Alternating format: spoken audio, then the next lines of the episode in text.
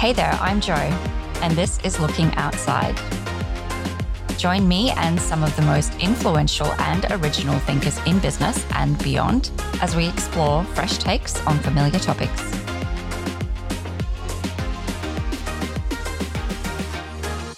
Hey everyone, welcome back to Looking Outside. We are joined today by a best selling author and marketing guru, Mark Schaefer, in talking about influence building your personal brand, building your company's brands by understanding how you advance through the advantages that are naturally afforded to you and how you create your own advantages. Welcome to the show, Mark. Hi, I'm glad to be here. Thanks for inviting me. It's an absolute honor. So, I think you're very well known in the industry, but for those of you who are less familiar to Mark, Mark, please tell us a little bit about yourself. Well, I'm basically a guy with a blog uh, that got lucky. Maybe that's that's the source of a lot of people's success, whether they admit it or not. I mean, I worked in the corporate world for about 25 years. I was leading marketing efforts for a Fortune 100 company at the time, and then um, started my own business. I started consulting, teaching, writing and this would have been around the real beginning of social media, where social media was really starting to become integrated as a mainstream marketing idea. And I found it endlessly fascinating. So I started uh, writing about that and speaking about that. And the writing led to offers to write books. So I've written nine books. I teach at Rutgers University, not too far from you in New Jersey. Mm-hmm. I consult to really a variety of different companies. I've worked with you know really big companies like Dell and Microsoft and Pfizer, but I've worked with a lot of startups and I even have the opportunity on my website to do personal coaching.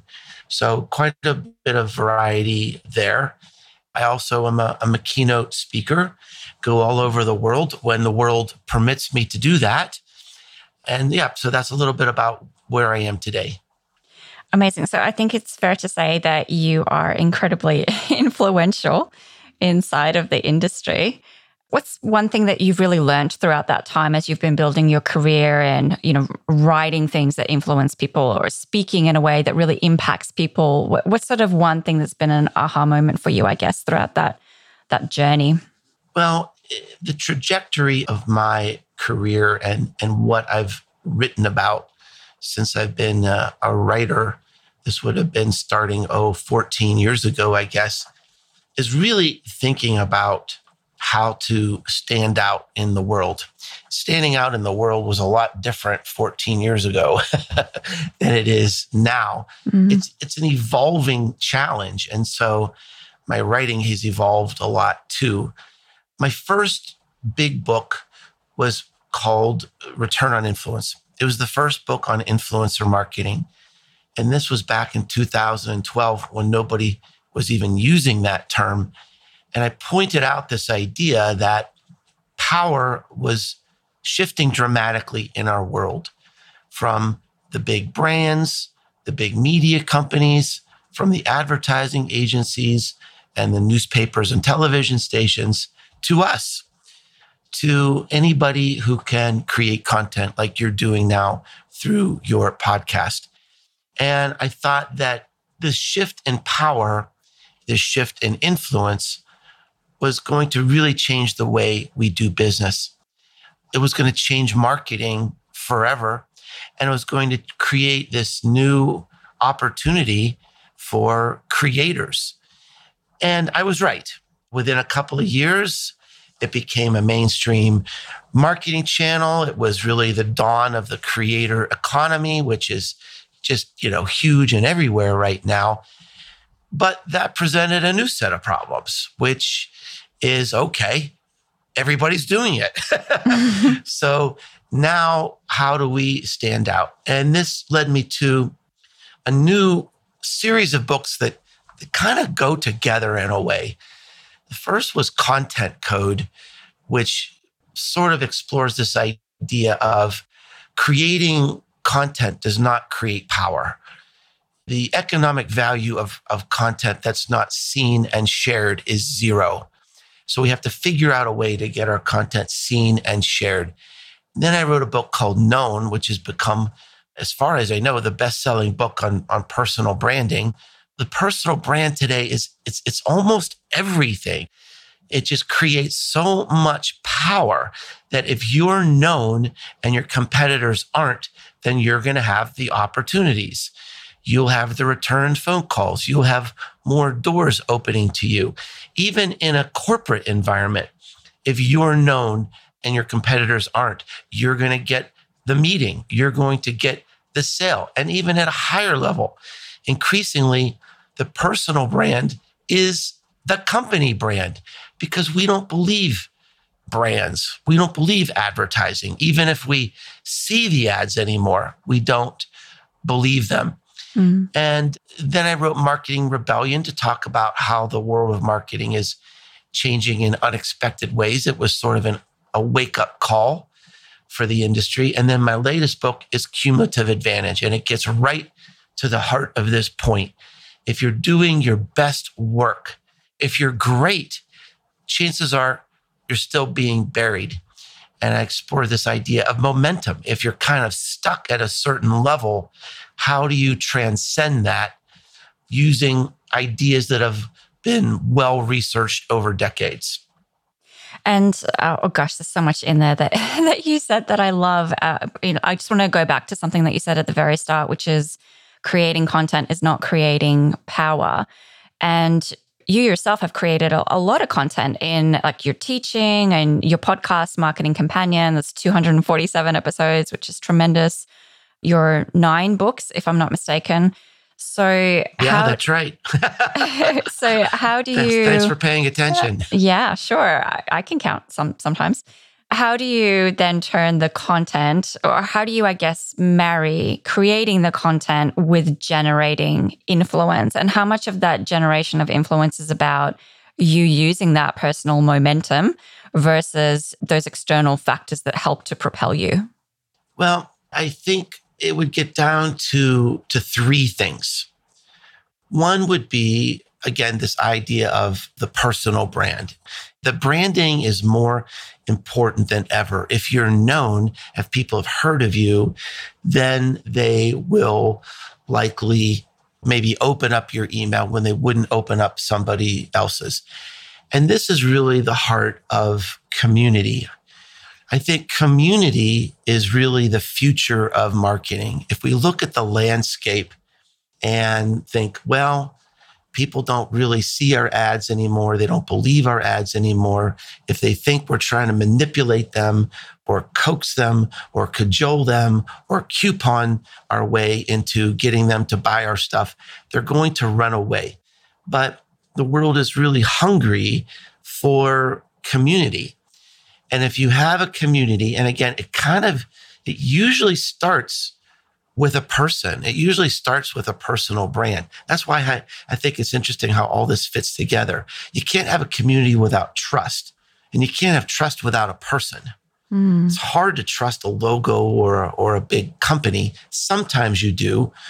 The third thing I think is something I learned quite recently it's something I've been trying to articulate for a long time about, you know, everybody says you, you have to be different. You know, you have to be bold and different in some way. And I don't think that's a powerful enough statement. It really has to be more than different. And I launched a personal branding class recently through a platform called Maven. And the founder of Maven is a woman named Wes Kao, and she's a very famous entrepreneur. And one of the things she taught in her onboarding class was this idea of creating a spiky point of view. I thought, aha, that's what I've been trying to say. So, a spiky point of view, it's not controversial for the sake of being controversial.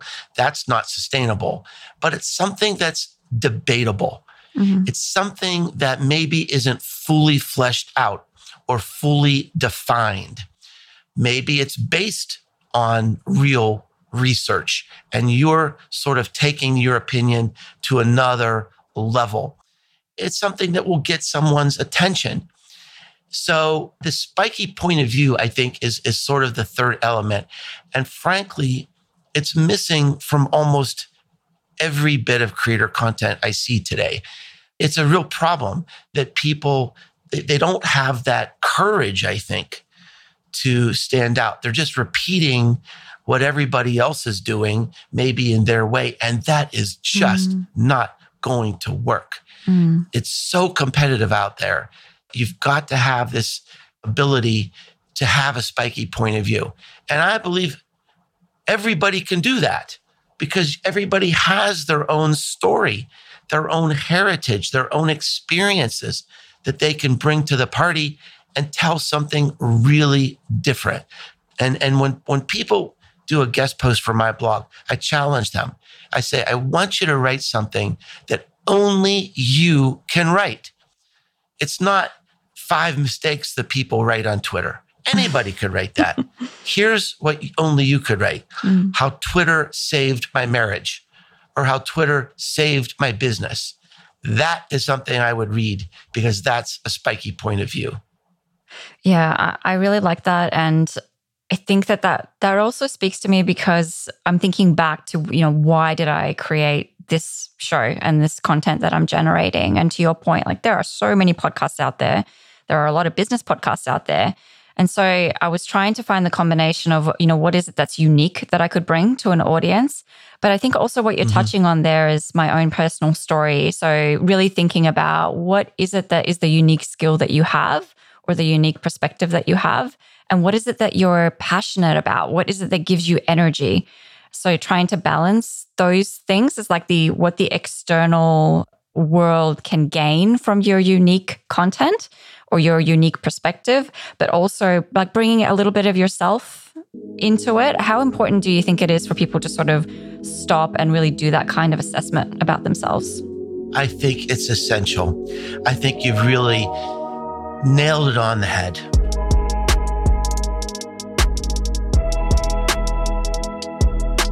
The one thing I would add to that is doing this assessment to think about what is your story? What are your interests? What is you know what is your education? And all the things that you can bring to bear to create something great for the world. Momentum is created when you apply all those ideas and skills and, and everything that you're assessing and you apply it to a change that's going on in the world. That creates something different so you look at what's happening in the world and what are the, the shifts in the status quo. When there's a big shift in the status quo, that creates a whole new set of customer needs or underserved customer needs at least. And that's where you can step in and do something unique and do something great.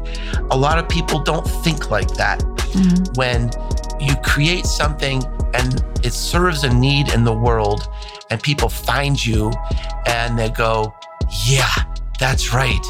I'm so grateful someone is finally talking about this. That's where the magic happens today.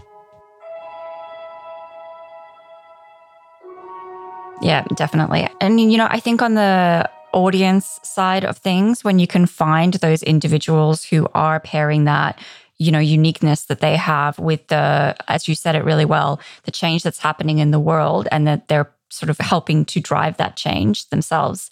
It's very inspirational and i love connecting with leaders like that mark. That's part of the reason why i reached out to you. But i wanted to ask you something that i think a lot of people struggle with which is, is something that actually Sumna, who's a, a, CEO and founder of her own company who has this personal brand, she posted about this this week. She said, I'm really struggling with this personal brand thing. Like I feel like it's very fabricated. Like I'm I'm almost second guessing everything that I write or that I post that it's not coming across as being genuine, like it's synthesized. Mm. So how do people get past that? I love that because it's I think it's considering the personal brand in a very human way. Mm. She's almost sort of answering her own question. mm-hmm. And this is one of the things that I I don't struggle with it, but I think it annoys me in the world at large that people think that oh, if I'm creating a personal brand, that I'm not, you know, it's it's something fake. There's a great writer and educator who I love, Adam Grant. He's a very famous author, mm-hmm. and in December he posted this this tweet, and he also had it on Instagram and a bunch of other places, saying that basically dismissing the idea of a personal brand saying, well, we need to be putting our energy into like real relationships. Now, this thing, I think it was like retweeted, I don't know, like a hundred thousand times. And it was liked like 200,000 times. Mm-hmm. And the mm-hmm. irony is, he could only be saying this if he had a personal brand. mm-hmm. He could only be selling books if he has a personal brand. He would only have a platform to be able to create these thoughts in a way that get 100,000 likes if he has a personal brand. I mean, it doesn't even make sense. He's, mm-hmm. he's got a whole PR team behind him building his personal brand. Mm-hmm. And it's mm-hmm. like I said at the beginning. I mean, the more you think about it, the personal brand is everything. And I think this idea that your, your friend was expressing on LinkedIn, it, it's common. But the thing I love about her statement is that the way she's struggling with this, the way she's expressing it, is itself authentic. Mm. And is she showing a, a side of herself that I think is very compelling. I mentioned this book I wrote, Marketing Rebellion, and there's a quote in there from someone who's been a great inspiration to me my entire career, Philip Kotler. And Dr. Kotler says in this book, what's missing today in the world is a true human voice, friendly, accessible, even vulnerable. And what she's doing in this post is creating something vulnerable. Mm-hmm. She's really expressing her own power here by expressing, Hey, I don't know if I'm doing this right. I'm kind of confused about this. And I, I, I love what she's done. It expresses this vulnerability that's automatically engaging.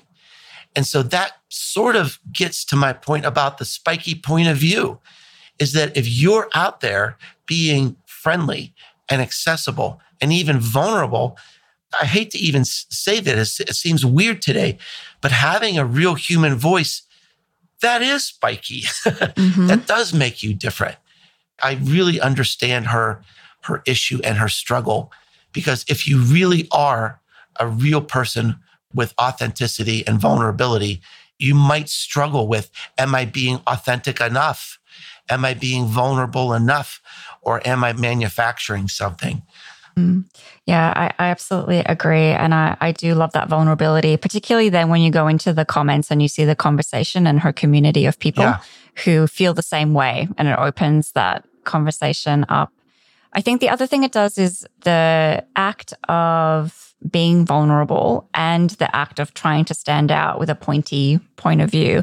It puts you on the line and it, it almost is a risk that you're taking every time that you do that. Yes, for sure. People are, I think, now very scared to put that real human, vulnerable part of themselves in the public eye because of fear of being, you know, destroyed for it. So, how do you do that, Mark? How do you counter those feelings of potentially fear? Well, I, th- I think there are two ways to go. Unfortunately, a lot of people out there are saying there's only one way to go. and, and, and, but there really are two ways to go. And what a lot of people are saying is you have to take a stand that you're not going to make it in this world, whether you're a company or a personal brand, unless you stand up for something and you take a stand. And if you leave other people behind, well, that's okay. Now, if that is what you want to be known for, if whatever stand you're taking, whether it's on religion or politics or, or something that could be polarizing and controversial, if that's one, what you want to be known for, and the, the, the example that comes to mind right now is the American athlete Colin Kaepernick, who, you know, just made a decision that, you know, I'm going to take a stand on Black Lives Matter and police brutality. And some people thought he was a traitor and some people thought he was a hero, but it was important enough for him that that became the brand. It really transcended his role as a football player. That became the brand. And so, okay, take a stand. That's what you need to do. Now, let me give you the, the corollary to that. I recently did a coaching call with a fellow who runs a music store. And he decided that uh, he wanted to post his ideas about politics and wanted to show his devotion to a certain polarizing political figure and put it all over his store.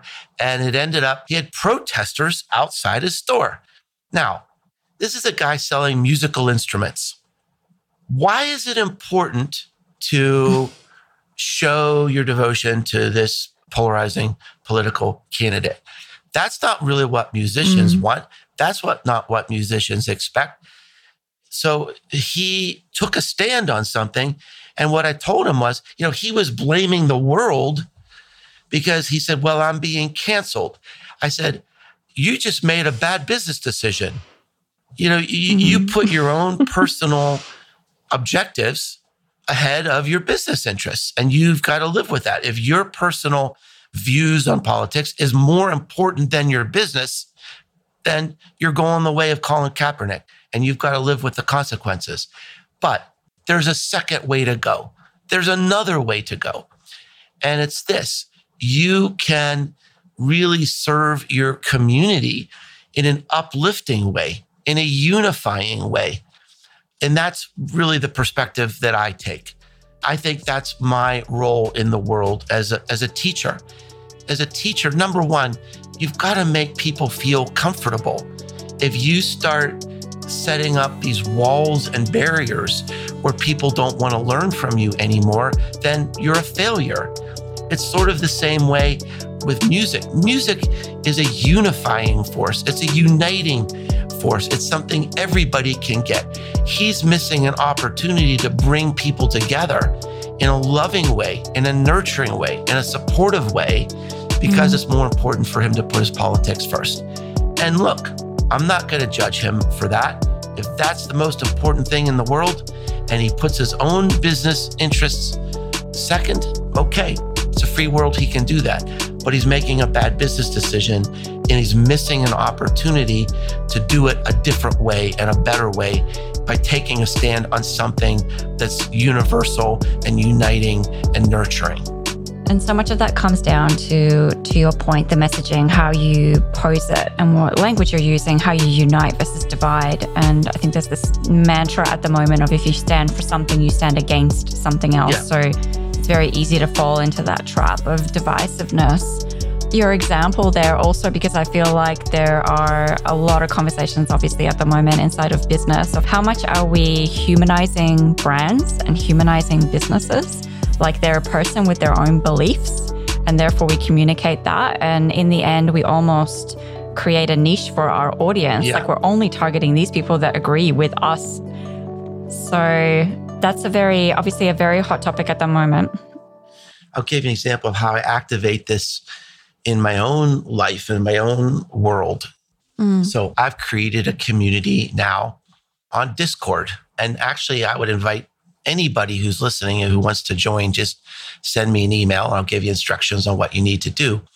But, you know, Discord, it's a popular social media channel, mostly with, it started with gamers, but it's becoming more popular around Web3 communities. And I've created this community. If you want to learn about these new ideas in marketing, Web3, creator economies, metaverse, let's do this in a safe place. And mm-hmm. there's a lot of fear about communities on Discord because they can become so toxic. And in my community, I have a set of rules. The first thing you do when you join this community is see these rules. It says, this is a safe place. This is going to be courteous. You shouldn't say anything in this room that you wouldn't say to your mother. And I'm going to have zero tolerance for anything that's toxic or disrespectful. And I had an example where I felt someone was being disrespectful and I just nipped it in the bud and I deleted the comment and I wrote them and I explained, I'm not going to tolerate this. These are the rules. And that's one of the reasons why I think the community is being successful because it's like an oasis in this world that can be toxic and disrespectful. Here's a place where we're treating each other with respect and we're going to, you know, it's going to lead to friendships. It's going to lead to bonds. It's already happening. People are getting new business opportunities and speaking opportunities and writing opportunities because they're meeting people in this in this group that is nurturing and respectful and it's building this trust where these are people that we want to you know we want to work with Mm. And trust, I think, when going back to what you said earlier, when it comes from an individual, it comes from a person and a human being like yourself with, you know, positive intention behind it. The trust comes, I think, more naturally.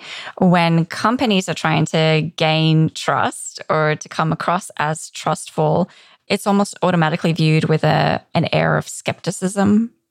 I think it's massively more difficult for businesses to, to earn trust today because how did these companies earn trust? Through basically through advertising. It's really difficult because we're seeing a lot less of those ads just because we're in a streaming economy. We're spending more on Netflix and Disney Plus and Amazon Prime so that we don't have to see these ads. So our advertising consumption as human beings is way down. I mean, it's probably, we probably see 95% fewer ads than we did five years ago. I think the pandemic sort of accelerated that. There's a lot of research out there that says it points to how, how ineffective digital advertising is. I saw a, a statistic that I'm actually studying right now that shows about you know 90 percent of the money being spent on digital advertising is wasted. The clicks are almost uh, just like mistakes. So that leaves us with this idea of the personal brand and community and how it's just going to be a lot uh, really really challenging for a lot of these big brands to stay relevant and stay connected without having a human face to what's going on. An extreme example of this is, is Elon Musk. He's not a perfect human being by any stretch of the imagination, but he's real, he's authentic. And for many people, he's the icon of the greatest entrepreneur of our generation. Now, when Mercedes Benz sells a car, they spend on average $945 on advertising. Tesla spends zero. They have no advertising budget because mm. they've got Elon Musk. They've got the personal brand. That's all they need. So increasingly, that trust is coming from a person, not a jingle or polar bears. So I think in this environment, small to medium sized businesses are going to have an advantage because they already are the people who founded those companies already are the face of the brand. Mm. And the other thing with Tesla is, to your point earlier, they have leveraged the change in the world inside of their brand, mm-hmm. the momentum of the movement towards more sustainable products and environmental health. They're using a lot of that momentum, but they're also very consistent in also, you know, even thinking about leveraging progress, innovation, being unique and distinct. Like all of that comes through in the design of the car, the functionality of the cars, even in SpaceX branding, arguably has a halo effect on Tesla's branding. So it, it really, it's a great example. I think it speaks to a lot of what you were saying. So, what about uh, then? I'm just thinking on the flip side of that failure, because uh, SpaceX, when I said that, it automatically took me to their starting point where they had all those rockets sort of crashing and not working effectively. So, how do people use moments in their life when they haven't done so well or you know potentially they they are really sort of shot through the heart of confidence and sort of using that as opposed to being brought down by that to rebuild their personal brand? Building a personal brand does not happen overnight. It's not easy and it's not fast.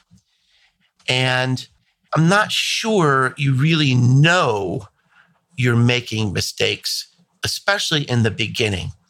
So whenever what I what I teach in my class, when I in the personal branding masterclass, I set the stage and an expectation that this is an 18 month project. So whatever you're doing, whatever your experiment is with content, don't give up for 18 months. Commit to creating something every week for 18 months and don't stop and don't give up. Now, it, still may be true that at the end of 18 months, you're not going to be having a lot of engagement. You're not going to be making a lot of money because it is a, it, it's slow. It's a slow path to success. But watch for signs that it's working. Are people asking you to be on a podcast? Are they asking you a question? Are they maybe sharing your content?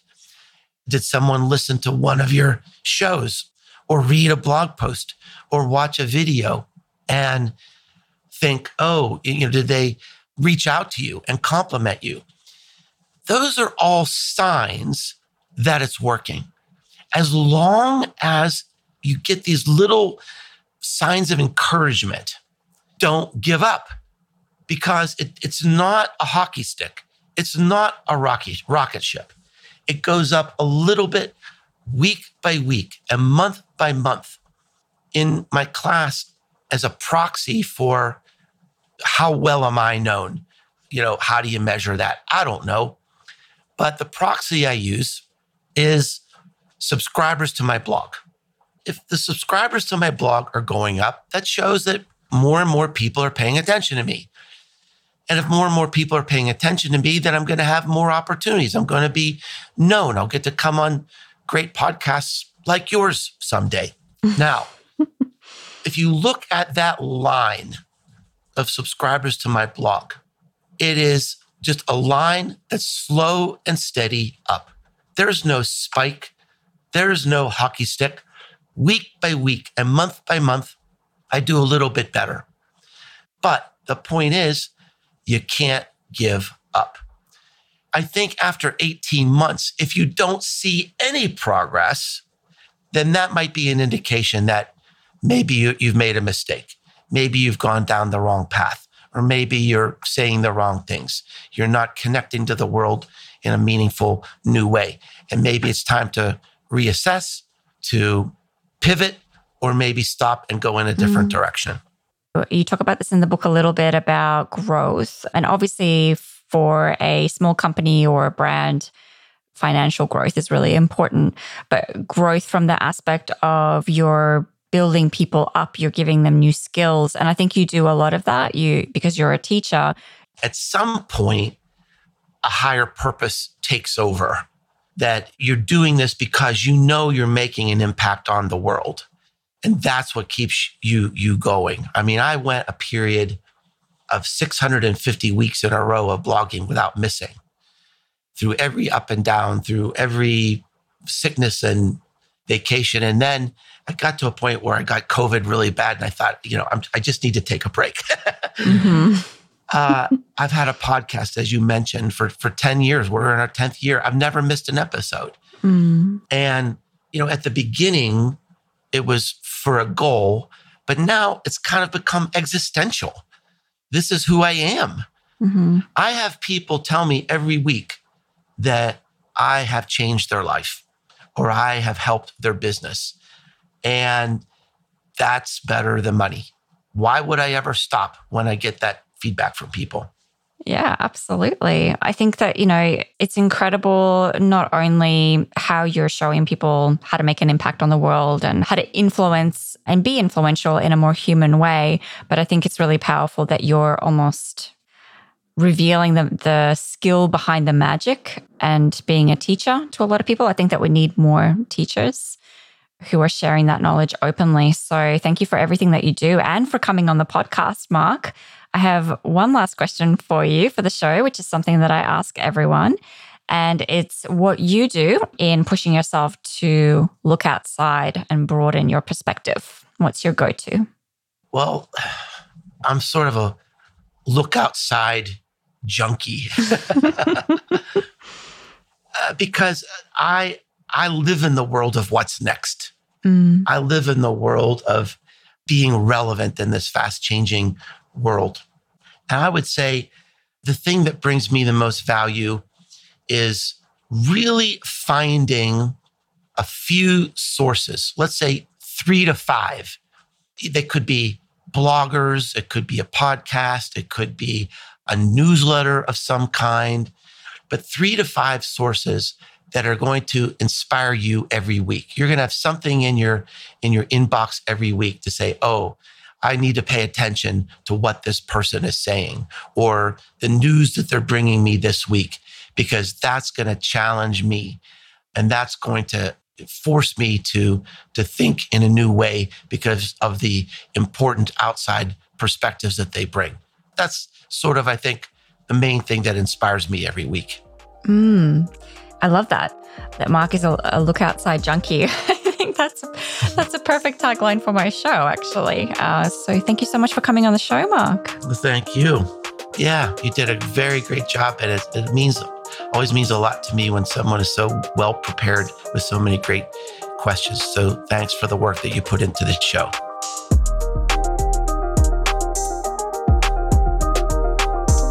So many great nuggets of wisdom there from Mark on how to influence others and understand what influences you. If you enjoyed this chat, please follow and share the show. I'll see you next time. Until then, keep looking outside.